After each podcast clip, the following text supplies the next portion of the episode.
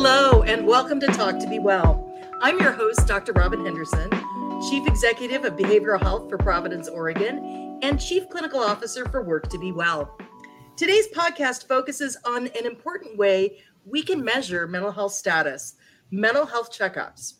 Joining me for this discussion are three members of Work to Be Well's National Student Advisory Council, and they're going to introduce themselves in just a minute here. But first, I got to give you that general reminder that says the information provided during this podcast is for educational purposes only. It is not intended, nor is it implied, to be a substitute for professional medical advice. I am so excited to get started today. I'd like each of you to introduce yourself, where you're from, and what about this topic speaks to you. Who wants to kick us off? I can go first. My name is Lily Proctor and I'm from Iowa. And I think that mental health screening is super important, especially for teenagers, because it's a really big factor of who you are and how you experience the world compared to other people.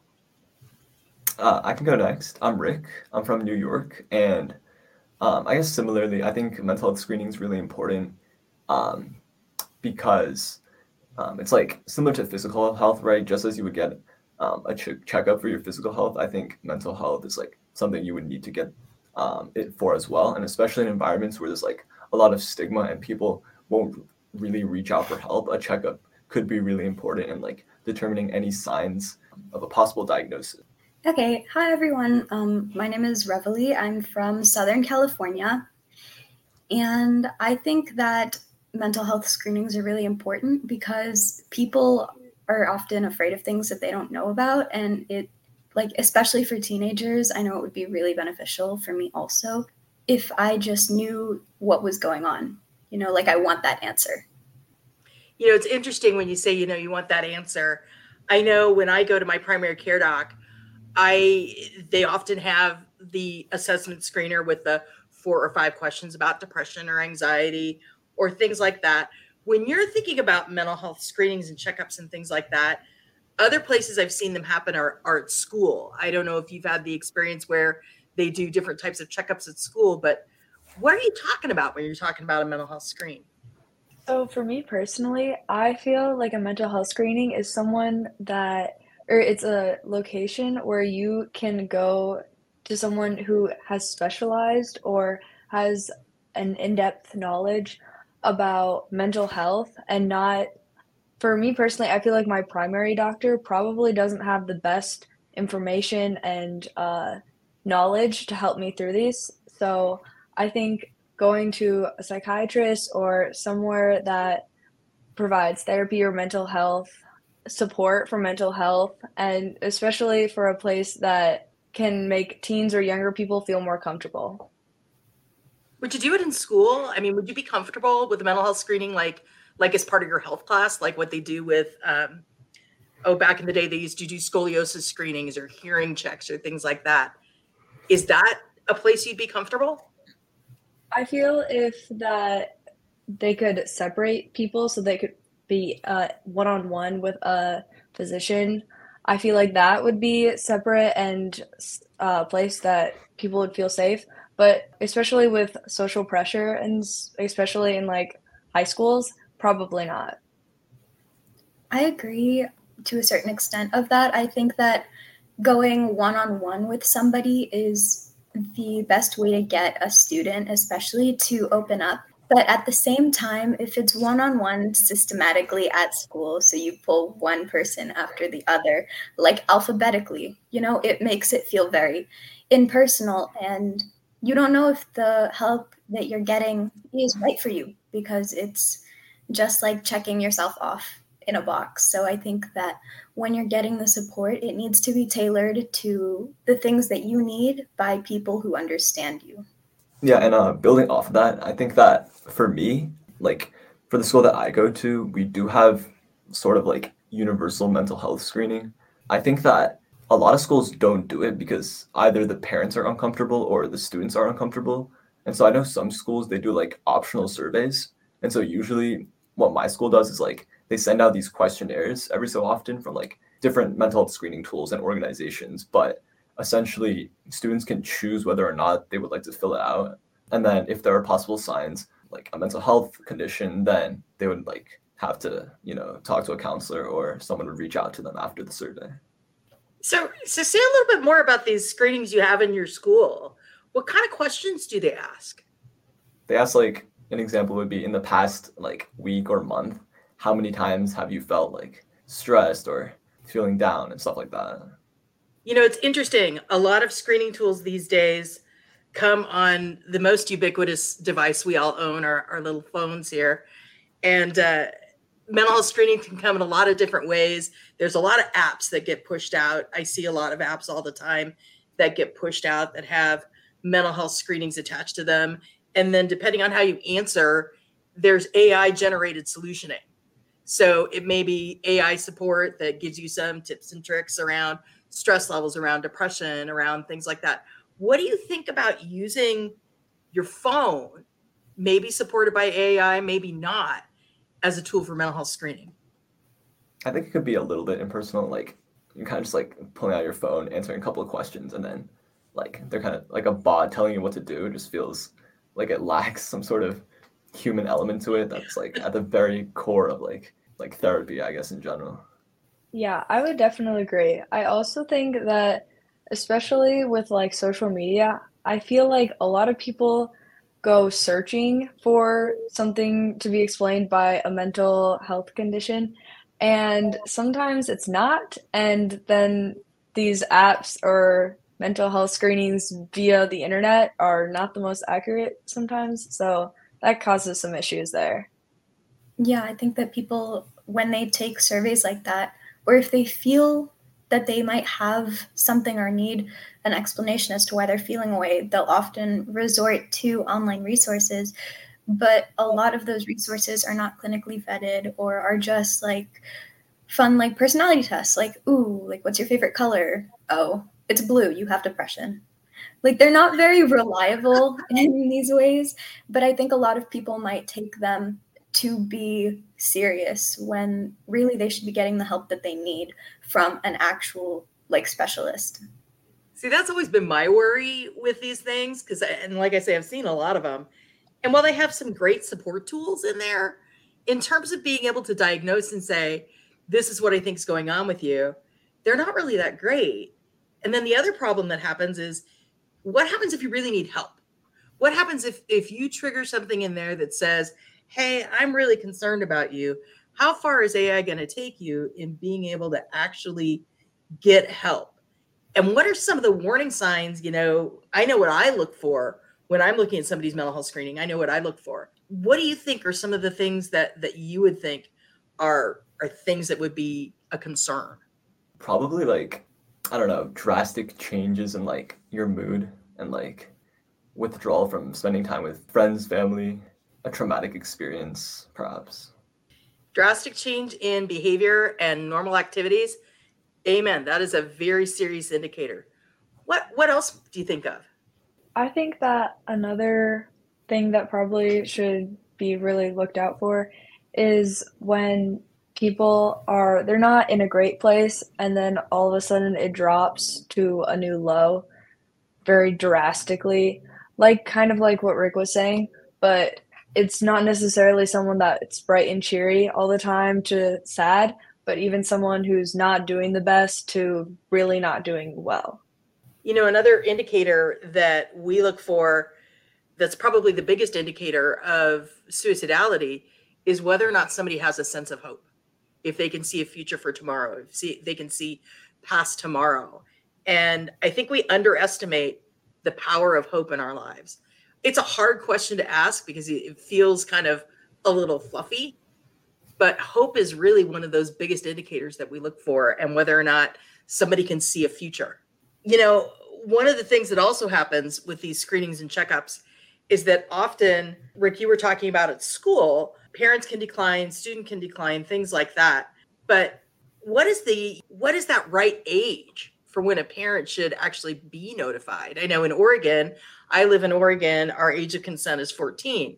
So a youth can take a mental health screening at the age of 14 and not have that go to their parent. And as somebody who is a parent, I have mixed feelings about that because I, I think that parents or people who are close to somebody who have the ability to intervene and help out should be able to help out. What do you think about your parents knowing about what comes up on your mental health screening? I also have mixed feelings because I feel that in order for kids to possibly get medicine or therapy that they really might need, their parents are the ones that are going to drive them to their appointments and pay for the medicine. But also, if a family is not necessarily the most concerned about how mental health might play in their kid or their own lives, that they might shut it down and completely close it off. So I think that 14 is probably a pretty good age, but I don't know. I have mixed feelings as well. Yeah, I think this question is super subjective to the circumstances surrounding the child's life, their home life, and the issues that they're dealing with. Because, yeah, as Lily said, for a child who feels less supported typically by their family, it would be a lot harder for them to reach out and ask for the support that they needed if they knew that their parents were going to be involved.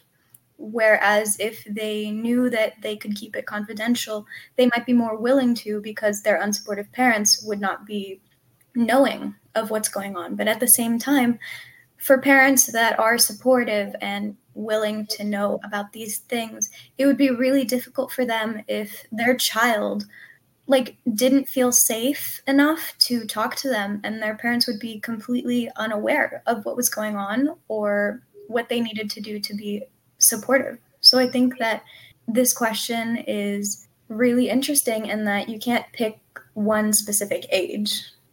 Do, do you think culture plays a role?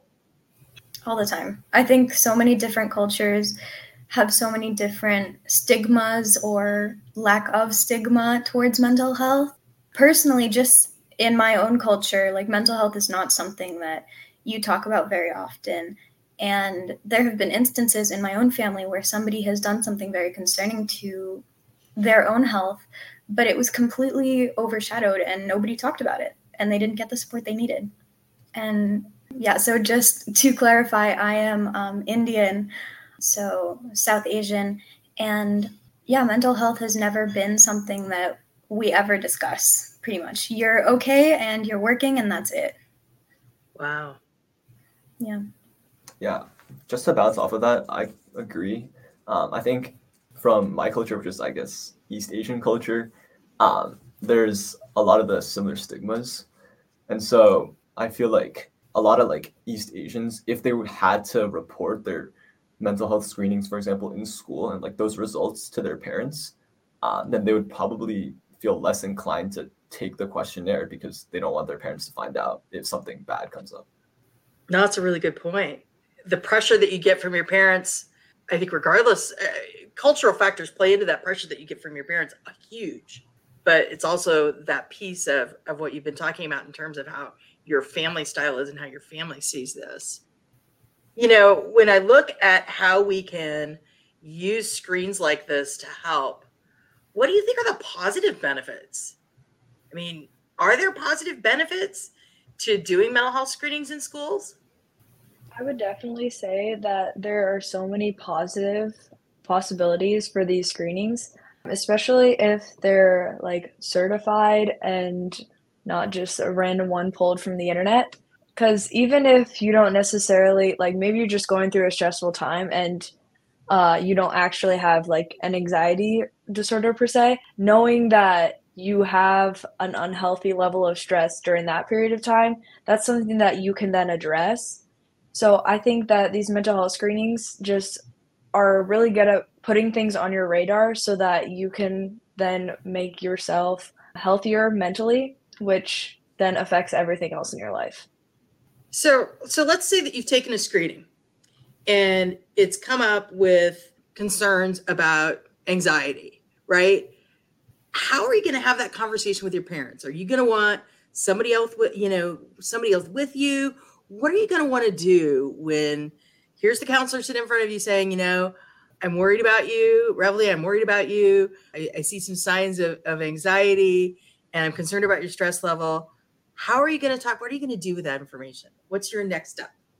I feel like it depends a lot again on how your parents would, how you think your parents would take that information. So, if I answer this question from my own personal standpoint, I think personally, I don't know if I would initially tell my parents because I think I'm in psychology. So I think my psych teacher told me that I'm at the age where I don't need to tell my parents what's going on um, between me and like my therapist or my psychiatrist. And so I think that maybe gradually over time, I would feel comfortable enough to tell them. But for my own peace of mind, I think that it would be something that I needed to take care of within myself first before getting other people involved. Lily, how about you? What would you do? Um, well, I actually can speak from this from a real life perspective.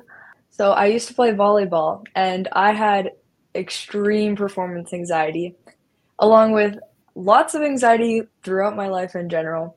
And it got to the point where it was, you know, affecting my everyday life. And it got to the point where I told my mom because nothing I could do, no extra sleep, trying to write it out in a journal, trying to make lists or write it all down to try to figure out what to do. No matter how many things I looked up on the internet, nothing was helping. So I went to my mom and she took me to a regular physician who gave me a mental health questionnaire and I was like one point off from having an anxiety disorder. And she didn't really know what else to say other than she was like, mm, I don't think you really have anxiety. So I personally did not accept that answer. So I went to a psychiatrist who told me I had an anxiety disorder and I went to therapy and got on medicine, which helped a lot. So I was also younger at the time, which I think made it a little bit easier. I think if it was later on, I probably would have waited a little bit longer than I had, but I think I would have eventually told my parents. Wow. That's a powerful story. Thank you for sharing that. Rick, how about you? What would you do? At least like right now, when my parents are expecting me to be like fully grinding work every single day and like, you know, staying consistent with my entire schedule and like extracurriculars and academics and whatnot, I think if something came up after I took like a mental health screening I knew it was like something minor that I probably wouldn't share with my parents immediately, but if it was something like super severe that like needed immediate attention, then like possibly, yeah. You know, it does bring up this whole topic of stigma and the fact that that stigma exists not only because of of age it exists because of culture it exists because all the different things in our society i mean you you all have talked about all the different pieces of stigma with this. If you're in charge of that campaign at your school to get your your classmates to take a mental health screening how are you going to help destigmatize the mental health screening?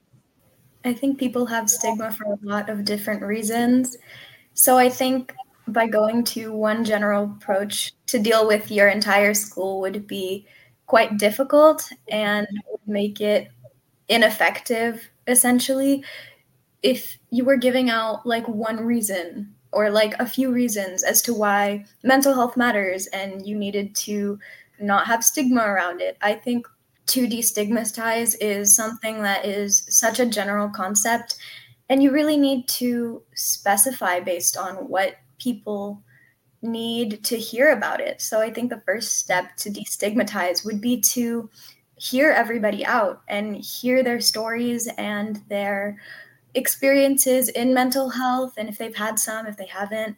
And I think from there, it would be best to talk to people and like talk to people one on one or connect or in some form of like smaller groups and smaller issues than rather targeting stigma as one whole general thing. Yeah, that it makes a very good point. At my school, through our mental health awareness group, our whole idea or process is through making mental health like something casual that you are just able to talk about. So or get the resources you need very easily. So we have taken up, we do like bingo, and each of the bingo squares is a different resource that you might need. And you get a cookie at the end of the day, and whether you win or not, you get a cookie. And also, we updated our school's like counselor mental health page, like mental health resources page, because it had not been updated since like 2012 when the website was made. So our whole idea is uh, accessibility and just trying to make it more of a casual conversation. Yeah, I agree. And in addition to that, I think one thing that could be used to kind of, I don't know, like attempt at destigmatization would probably be like community psychoeducation. So not only educating the students, but also the adults and the people working with the students, whether it be like your teachers, school administration, or just people in your community generally, because once everyone knows about the issues and potential solutions better, then it's easier to address the root cause. Well, it's interesting that that one of the biggest ways that we can work to destigmatize goes back a little bit, Lily, to something that you said around having a club where you basically talk about it and normalize it. When we tell our own stories and our own experiences and share about, you know, what's my why? Why did I do this? Why did I take this? Why was this important to me to find this information out? When we share our why with our peers regardless of our age that helps because then it, it, it's it's kind of like you're saying i'm doing this too. You're not alone. You're not different. I'm doing this with you. And this is part of being a normal healthy person. This is part of being how we take care of ourselves. I mean we get screenings for we do physical therapy you know some of you are athletes and uh, i'm sure you've done your fair share of physical therapy after an injury. Mental health therapy is kind of the same way. And when i think about mental health checkups one of the other problems that we have is that sometimes people feel they can't be truthful in a mental health screening. And it's really important to be truthful. And how do you talk to somebody who who maybe is holding back and and not feeling that they can be perfectly honest I think the best way to have somebody else open up is if you yourself are willing to open up.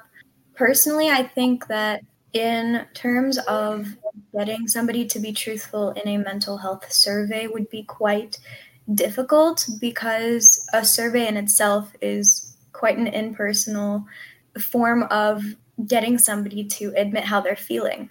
Whereas when you are talking with somebody, let's say if you're talking with a friend and you're both sharing, then it's a lot easier to have to be talking about these issues because it's more of a conversation and you know that somebody else relates to you and you know that you're not alone. Whereas with a survey, you are answering something to a monitor and a screen and you don't know who's going to read it and you don't know what's going to happen with it. And personally, when I answer it, I'm like, why am I answering this? Because I don't know who's looking and I don't think anybody else cares who's on the other end. I don't know if the people who are reading it actually care about me.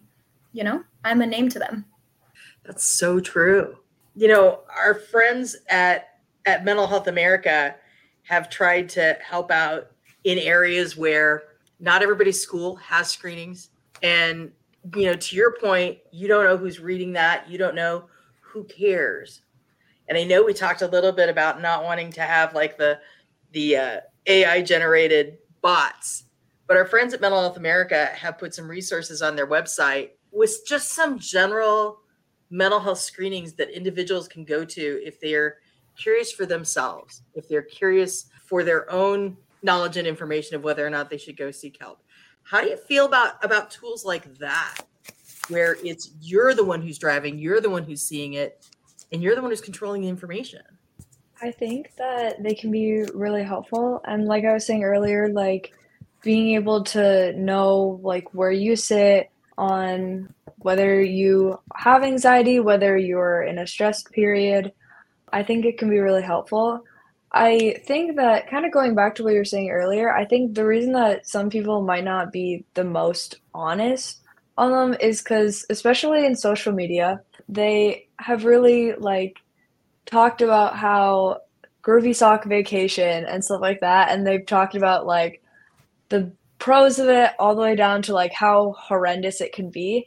And I think that people in the middle where they get the help that they need, but they don't have like an extreme something happen to them, I think just they don't get heard because they don't speak out on it. And I think that either way, like filling out the mental health questionnaires or whatnot can be so helpful and beneficial to just knowing yourself, which can help you be the best person you can be. You know, I want to take a minute here as we're wrapping up to to give you all a chance to take the mic and say what it is that you would say to somebody who's thinking about getting mental health screening. What advice do you have for them? What what words of wisdom do you have uh, as we begin to wrap up? I would probably say like if you're not feeling like yourself fully, like not even just a little bit, then go for it because you never know. There's always like potential to gain something out of it, I think. I would likely tell somebody that regardless of how you score on your survey, you know yourself the best. And this is actually something that I thought of when Lily was telling her story. I just found it so interesting how you were one point away from having a diagnosis. You know, having a number associated to something so subjective and personal to you. But at the end of the day, like you were brave enough and strong enough to say that, no, I know what's going on with me. And you went to somebody else. And I think that that is really beautiful. And I think that if I were to give advice to somebody, I would say, you know, like it's up to you how you feel and how you want to take this action. So if you feel like you need somebody else to give a second opinion, like go get that second opinion if you're not happy with your results. I love that. I absolutely love that. If I were to give advice to anyone, especially as you were saying, I just I think that you are your biggest advocate and I think that especially like as you pick the people you're around and who you surround yourself that include the that inc- that includes the therapist that you may pick out and who you go get screened by. I think that everyone that you surround yourself with will help you on your journey and even if you don't get the answer you necessarily were looking for and you're just going through a rough time and you don't have necessarily a mental illness i think that therapy is beneficial to everyone and that again you are just your biggest advocate and just really taking care of your mental health as you would take care of any other part of you. I want to thank you all for joining me and for discussing this intriguing topic of mental health screenings if you are looking for support with your mental health or any other medical questions please visit us at providence.org and for parents teachers and students check us out at worktobewell.org that's work the number two be well.org we are going to post on our website the screening resources from our friends at Mental Health America. I want to thank you all for listening today. I'm your host, Dr. Robin Henderson, and this has been Talk to Be Well. Be well, everybody.